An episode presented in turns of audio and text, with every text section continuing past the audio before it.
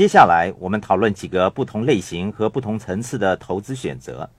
在正式讨论前，我想先跟大家说一个故事。我有几位属于 B 象限的朋友，其中的三位破产了。他们破产的原因是因为他们属于 B 象限而不是 I 象限的人。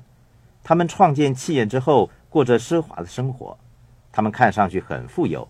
后来，他们把企业出售了。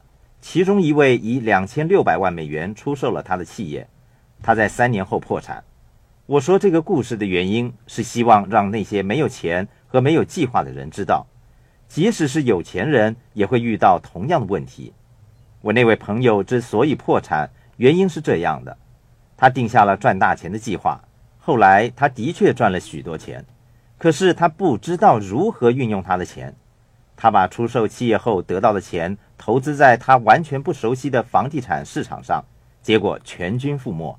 落得一贫如洗的境地。我另外一个朋友也把企业出售了，他得到了四千多万美元。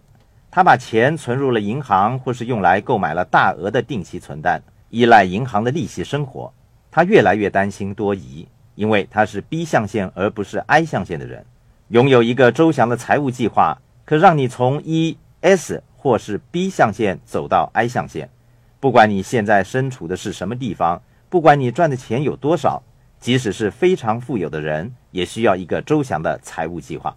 可是，人们把注意力过分集中在他们目前身处的环境以及他们目前所做着的事情，他们没有从全面的角度和大方向来拟定计划。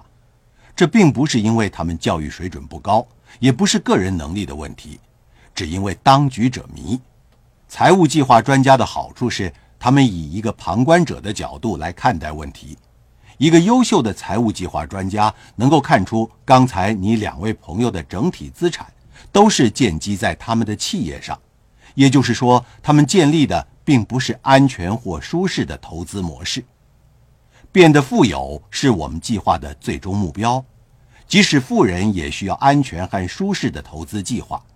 安全和舒适是富人拟定全面和具有前瞻性的计划的时候所需要的两个重要成分。